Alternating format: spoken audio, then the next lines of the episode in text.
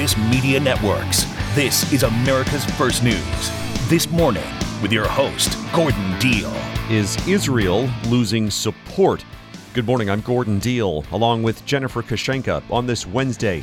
December 13. Glad you could be with us. Here's what we have for you this hour. President Biden says indiscriminate bombing in Gaza is costing Israel sympathy. Also, he's at odds with Israel's prime minister on post war Gaza. Congress is still wrestling over how it could send further aid to Ukraine. Hear the latest plea for help from Ukraine's president. Harvard is giving its full support to school president Claudine Gay, who's been under fire for remarks about anti Semitism on campus. And the new food debate do potatoes count as vegetables? Uh, the nutritionist that I spoke with cautioned that while the potato itself is healthy, a lot does depend on how we eat it. And in America, we eat a lot of potatoes as french fries. Yeah. So that does diminish its health benefits to some extent. Christina Peterson at the Wall Street Journal on a government committee considering putting the potato into a bin with rice and other carbs in new dietary guidelines. Republicans in Congress have heard a last ditch plea for more funding from Ukrainian President Volodymyr Zelensky and President Biden. For Mr. Zelensky, it was his third trip to Washington yesterday since Russia invaded Ukraine nearly two years ago. He met with Democratic and Republican lawmakers first before heading to the White House in an all day lobbying blitz. Ukraine can now tackle the Russian dictatorship so our children and other nations won't have to shed their blood.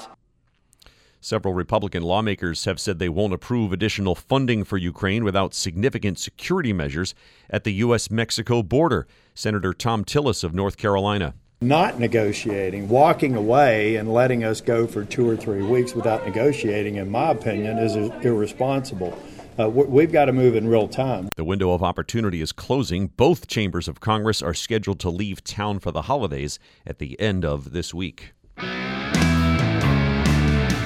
Well, the Senate is working to finish and pass a bipartisan package funding Ukraine's effort to defend itself against the Russian invasion. A bipartisan working group of senators has made next to no progress, though, in weeks on a border security deal, which would be added to a defense spending package that includes assistance for Ukraine, Israel, and Taiwan. An update from Emily Jacobs, congressional reporter at the Washington Examiner. Emily, where are we on this? Well, right now things are developing pretty quickly, and so where we are right right now may not be where we are in a few hours, but at the moment the two lead negotiators, Chris Murphy and James Lankford, are working through a couple of sticking points. Now, there have been different reports about what those sticking points are, whether they relate to asylum policy or expedited removals. They're, they are remaining close to the to the vest with what they want to reveal, but they are not at a point where they have a deal. Now, this is the last week of the session for Congress. Congress goes home for two weeks after this and then comes back in the new year. There really won't be time for Congress to get this done in January. So the the deadline to do this is now. So if they can reach a deal by the end of this week, early next week, Senate Majority Leader Chuck Schumer and Minority Leader Mitch McConnell will have members come in during their vacation despite their complaints, and they will uh, be brought in to vote and pass this thing and oh, send wow. it to the House. Because, uh, as you point out, McConnell and Schumer are are basically on the same page with, with the, the funding, right? And and the idea that security measures are going to be in there. It's just not clear which ones, right? Yes. So the only area where McConnell and Schumer disagree on this particular bill is on the border. Republicans have argued that Biden including border language in his defense supplemental request, his $106 billion request, was an opening for there to be substantial border language in the bill that would re- result in enough of a percentage increase in illegal border crossings to satisfy Republicans.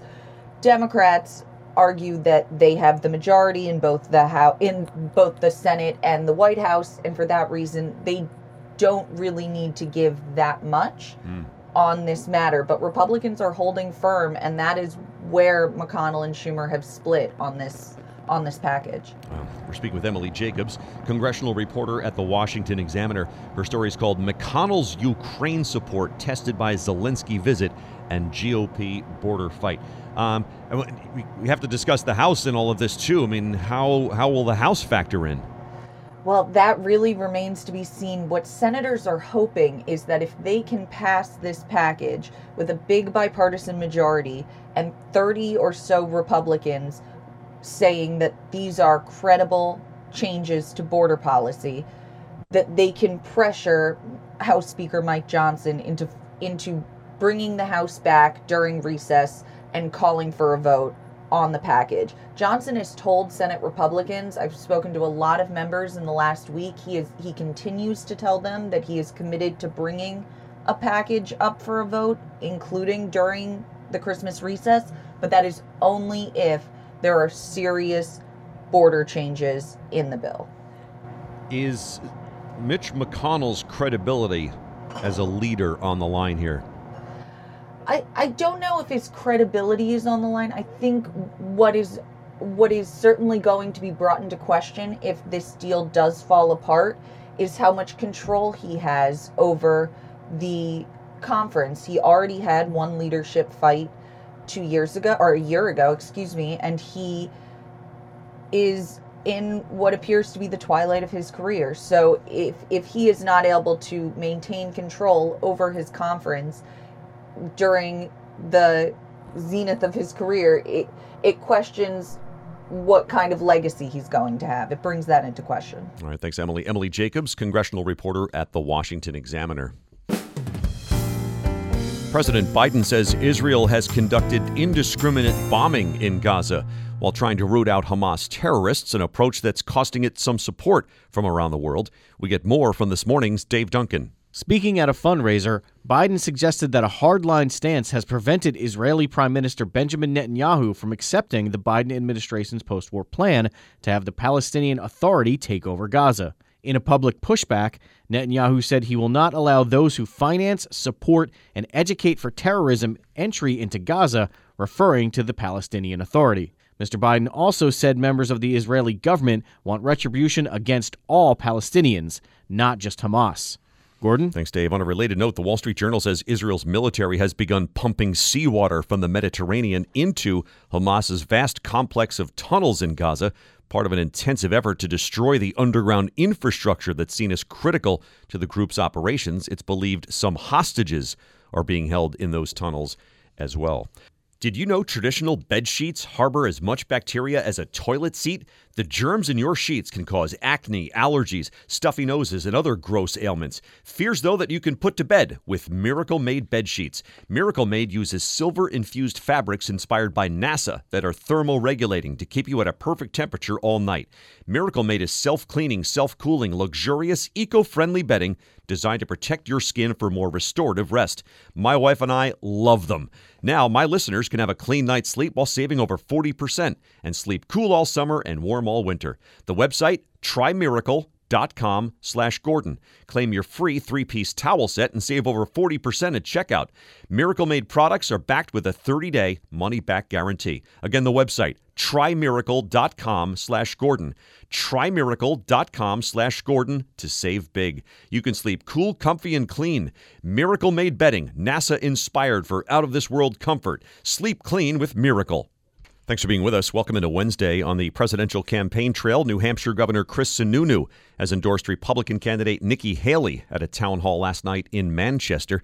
Mr. Sununu, who once considered a presidential bid of his own, joined the former South Carolina governor on the first night of her three-day uh, three-day campaign swing in New Hampshire. To go and get endorsed by the live free or die governor is about as rock solid of an endorsement as we could hope for. The New Hampshire primary is in 41 days. Meanwhile, Florida Governor Ron DeSantis showed new urgency in taking on Donald Trump, attacking the former president at a CNN town hall in Iowa, with the state's caucuses less than five weeks away. I think the first three years of the Trump administration, the economy is better than it has been. But that last year with COVID, I think was mishandled dramatically. DeSantis said Trump set the stage for rising inflation, didn't complete the wall on the border, and is flip flopping on the right to life. 20 minutes after the hour on this morning, here's Jennifer Kushenka. And now, the three big things you need to know. Number one. More than 190 governments at the UN Climate Conference approved an agreement today calling for the world to transition away from fossil fuels. An accord that bridges differences between big energy producing nations and countries that want to completely phase out coal, oil, and natural gas. The deal, the result of all night talks, calls for transitioning away from fossil fuels and energy systems in a just, orderly, and equitable manner. The goal is to reach net zero greenhouse gas emissions by 2050. COP28 President Sultan Al Jaber. It is an enhanced, balanced, but make no mistake, historic package to accelerate climate action. The deal marks the first time a UN climate agreement has called for governments to cut back on all fossil fuels. Number two. President Biden says Israel is losing support over its indiscriminate bombing of Gaza and that Benjamin Netanyahu should change, exposing a new rift in relations with the Israeli prime minister. Biden's remarks made to donors were his most critical to date of Netanyahu's handling of Israel's war in Gaza.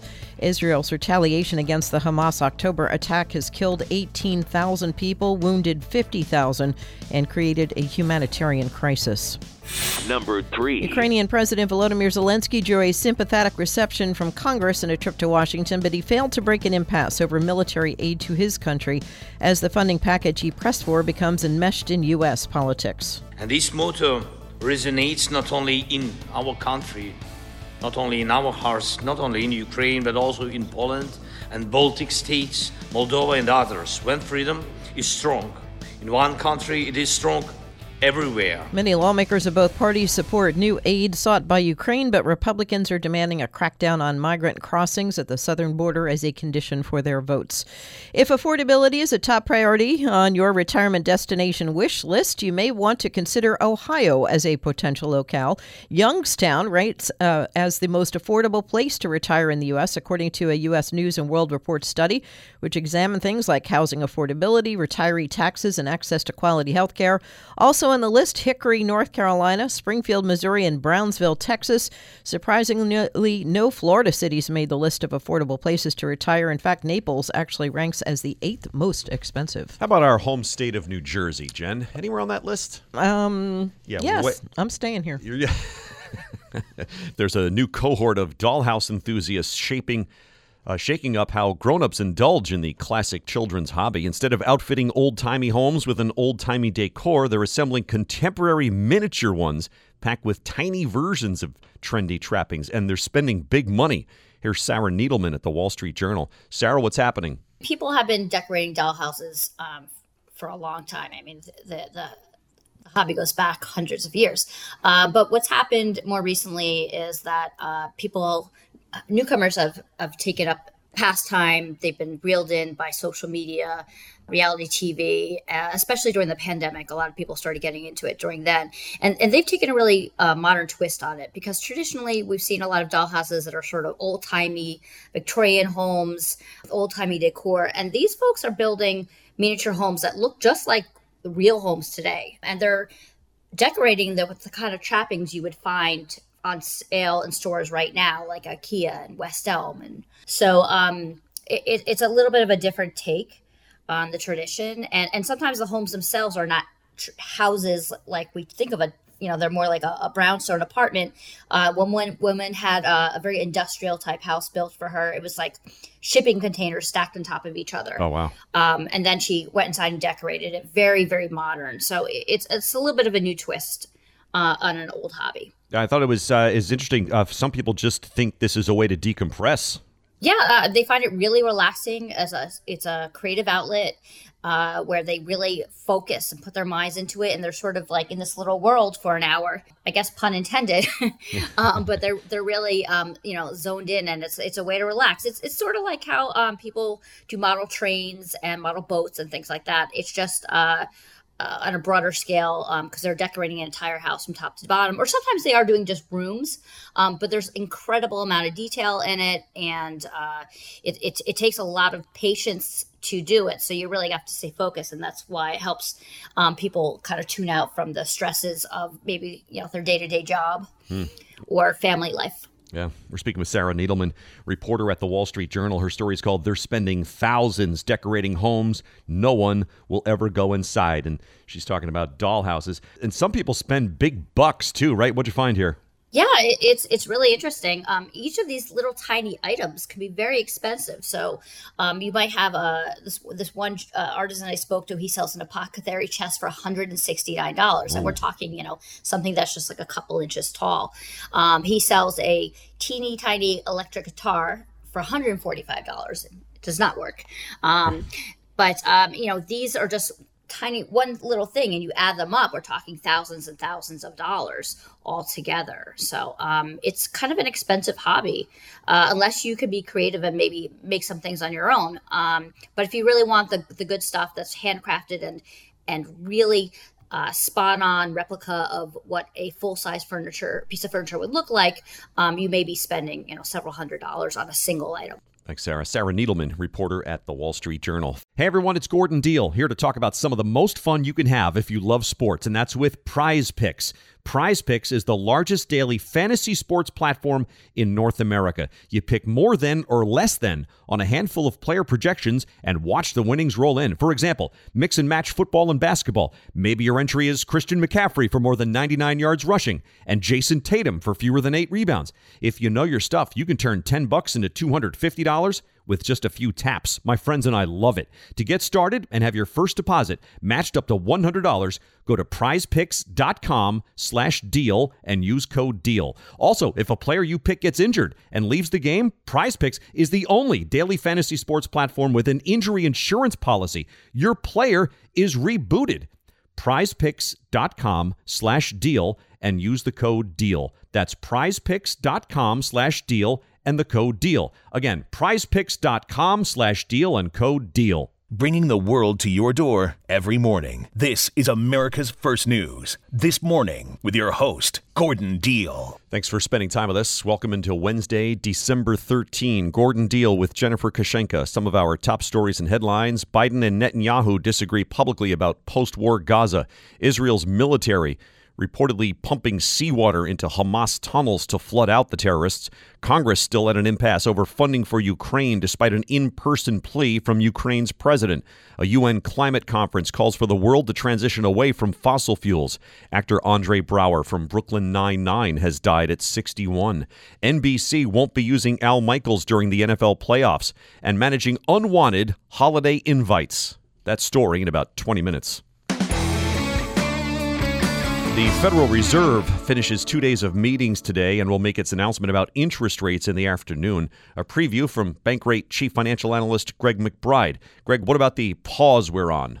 Yeah, I mean, I think this pause in interest rates that we've been on really since their last hike in July is more like done, even if they don't come out and say that. Uh, we, we've gotten to the point where inflation has come down, it still has a ways to go.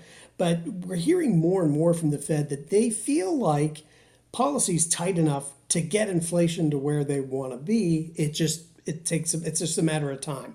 So I think that's a clear indicator that they're they're about done raising interest rates, uh, and if we continue to see improvement on the inflation front, there's no need to raise them further. Uh, and then, of course, the conjecture switches immediately to well, how soon are they going to cut rates?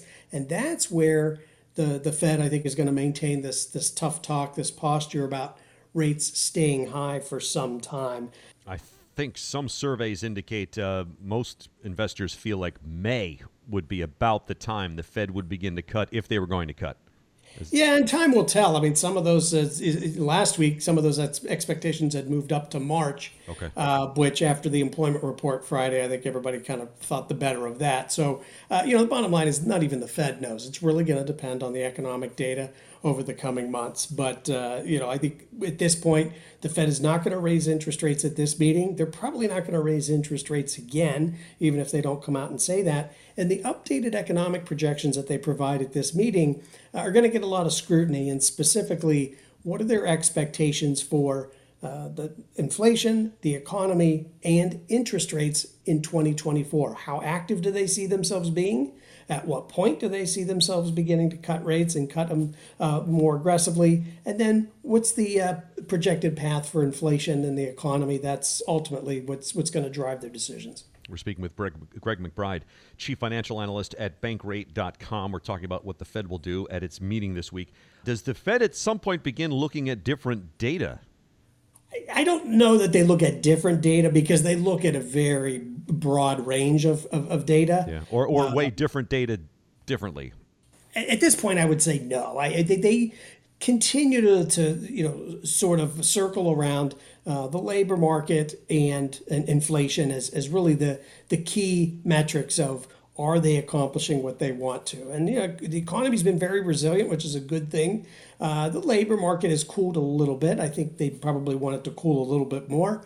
And inflation's come down, but we still have a bit of a ways to go. They want to get inflation to 2%, and at the core level, it's right around 3.5% now. So still a, a, ways to go there. And I think that what you're going to continue to, to hear from the Fed is that, that they're going to keep rates high enough, uh, long enough to make sure that inflation gets down to 2%, uh, and they'll be monitoring the, the health of the economy, uh, and that that will ultimately dictate when they need to change course in 2024. I think there was a headline in the Wall Street Journal in the past couple of days which did reference something along the lines of the Fed may have actually achieved the soft landing. Uh, how do you see it? it? Yeah, defying all expectations. You know, we came, when we came into 2023, the widespread expectation was that the economy was going to be in a recession uh, right about now, and that hasn't borne out. The economy's been very resilient.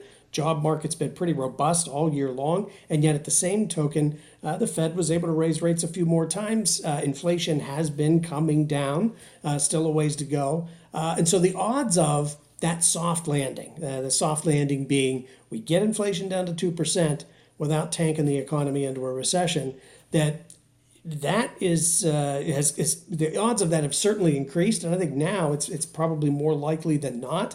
And just to, to say how rare that is, history is not on the Fed side. History suggests that whenever the Federal Reserve is raising interest rates, it usually doesn't end well, and particularly when it's in the context of inflation. So yeah, they've raised interest rates at the fastest pace in 40 years. Uh, if they're able to pull off a soft landing on that, uh, you know, that's you know, that, that kudos to them because uh, there weren't a whole lot of uh, expectations that they were going to be able to do that. Thanks, Greg. Greg McBride, Chief Financial Analyst at Bankrate.com. Welcome into Wednesday. The U.S. Dietary Guidelines Advisory Committee has a decision to make. Should potatoes be counted as vegetables? It's a debate we'll be hearing as the Department of Agriculture and Health and Human Services weigh updates to national diet guidelines for 2025. Potatoes could uproot those from, uh, or they could rather uproot potatoes from the vegetable bin and toss them in with a broader category of rice, other grains, and carbohydrates. It's a story by Christina Peterson, reporter at the Wall Street Journal. Christina set this up. So, in truth, this is a long running debate, and I know many families, especially those with children, debate whether potatoes should count as a vegetable. Mm-hmm. But it has new salience right now because the dietary guidelines are being updated. That happens every five years. And the first step of that is that a scientific advisory panel reviews all the recent research and looks at what needs to be changed. And one of the things that they're looking at now is whether the five food groups, which are fruits, vegetables, grains, dairy, and protein makes sense the way that foods are categorized among those five different groups and and they are looking at whether people consume carbohydrates that are mostly reflected in the grains category. For example, some people eat rice with dinner, some people eat potatoes, some people eat wheat bread. So they want to make sure that everyone's getting enough of the important nutrients. Okay, so so vegetables I'm sorry, potatoes are going to remain a vegetable, but a different kind, or they might just find themselves in a new category, potatoes. Yeah, we don't really know. Right now, potatoes are considered a starchy vegetable, and the potato industry is very nervous that any kind of potential reclassification of potatoes could align them with grains or other carbohydrates and away from the rest of the vegetable group. And, you know, vegetables are considered very virtuous and they are promoted for healthful eating. And, and pretty importantly, the dietary guidelines are used to shape school meals and in just in general the health advice that's given to Americans. So there's concern from the potato industry that potatoes might be labeled something other than a vegetable. Speaking of the potato industry, uh, you spoke to this guy who's uh, the executive director of the Washington State Potato Commission. He did like a two month potato only diet, right? Is what, what That's did he right. find out? I- was fascinated to learn that there are many people who have done a diet cons- consisting of solely potatoes. So, yes, Chris Voigt, the head of the Washington State Potato Commission, did a 60 day all potato diet back in 2010 in protest of a different but kind of similar federal restriction on potatoes at the time and he he was doing it to make a point but he said in the process he lost 21 pounds his cholesterol was lowered and his wife reported that he stopped snoring he is not still on an all potatoes diet but he still does eat a lot of potatoes Mm, We're speaking with Christina Peterson, reporter at the Wall Street Journal. Her story is called Does That Potato Count as a Vegetable? What qualifies it, I guess, as a vegetable in the first place? Like, uh, you know, what makes it similar to, say, uh, a carrot or, or lettuce or celery? Yeah, I think that's just its botanical classification, and it does have important nutrients um, such as potassium that we need to consume um, to stay alive. Uh, the nutritionist that I spoke with cautioned that while the potato itself is healthy, a lot does depend on how we eat it, and in America, we eat a lot of potatoes as french fries. Yeah. So that does diminish its health benefits to some extent. What do other countries do with potatoes in terms of how they qualify as a food or in a food category? Yeah, so at least in the UK, potatoes are considered a vegetable, but they don't qualify towards the five a day recommended recommendation of fruit and vegetable ah, servings. okay.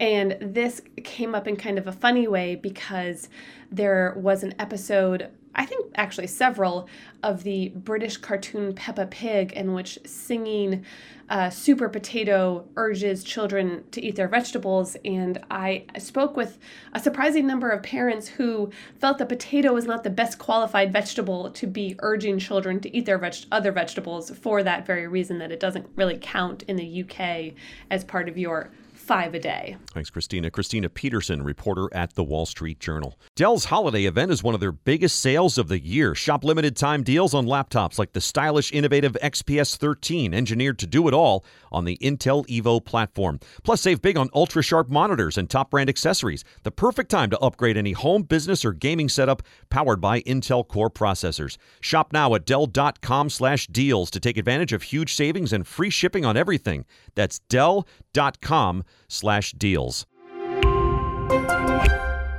Thanks for spending time with us. It is nine minutes now in front of the hour. On this morning, America's First News. Once again, here's Jennifer Kashenka. And now, the three big things you need to know. Number one. Government ministers representing nearly 200 countries today agreed to a deal that calls for a transition away from fossil fuels after a previous proposal was met with heated and widespread backlash. The summit's presidency says the deal will deliver a shift that has the potential to redefine economies. U.S. climate envoy John Kerry. The decision, supported by all nations of the world, calls for transitioning away from fossil fuels in energy systems so as to achieve net zero by 2050. The proposal calls for, quote, transitioning away from fossil fuels and energy systems in a just, orderly, and equitable manner, accelerating action in this critical decade so as to achieve net zero by 2050 in keeping with the science. Number two. Over 50 people have been injured in a large ballistic missile attack on Kiev overnight. A hospital and residential building were hit in the attack, which comes a day after Ukrainian President Volodymyr Zelensky was in Washington to meet President Biden and U.S. lawmakers in a bid to secure additional emergency funding. Biden told Zelensky the U.S. will stay by his side. The world's watching what we do. Would just send a horrible message to an aggressor and allies if we walked away at this time. And it would hurt our national security. Zelensky enjoyed a hero's welcome when he came to Washington almost a year ago, a visit that included an address to Congress that was interrupted by several standing ovations. Number three. Israel's military has begun pumping seawater into Hamas's vast complex of tunnels in Gaza, part of an intensive effort to destroy the underground infrastructure that has underpinned the group's operations. The move to flood the tunnels is one of several techniques Israel is using to try to clear and destroy them. Andre Braugher, the Emmy winning actor who would master gritty drama for seven seasons on Homicide Life on the Street, has died at the age of 61 after a brief illness. He also starred in Brooklyn Nine-Nine. She's worried about her motorcycle sitting idle, so she wants us to take it out once a day. Here. I think you should do this. You're more the biker type. I've seen you use a toothpick in public. Born and raised in Chicago, Braugher graduated from Stanford and got a master's degree from Juilliard. He most recently starred in the She Said, the 2022 film about the New York Times journalist who broke the story of Harvey Weinstein's years of sexually abusing women. Braugher's first film role came alongside Matthew Broderick and Denzel Washington in Glory. All right, thank you, Jen. Beware of burnout around the holidays. Help yourself by saying no to an invitation or two. A new and creative study from the American Psychological Association shows that rejecting undesired invitations to parties can be beneficial in avoiding holiday burnout. This is supposedly even more prominent over the Christmas season when invitations are typically higher. The study also found that even if the invitation comes from loved ones, they don't care about rejections as much as we imagine they do, even though we feel our friend or family member might be angry, disappointed, or even unwilling to invite us to future events. More than three quarters of people in a survey confessed to accepting an invitation to an activity they did not want to attend because they were concerned about the consequences of declining it. Dr. Julian Givi from the American Psychological Association says while passing on a couple of invites is acceptable, keep in mind that spending time with others is how relationships develop, so don't decline every invitation. That'll do it for this hour. For Jennifer Kushinka, I'm Gordon Deal. Thanks for listening to This Morning, America's First News.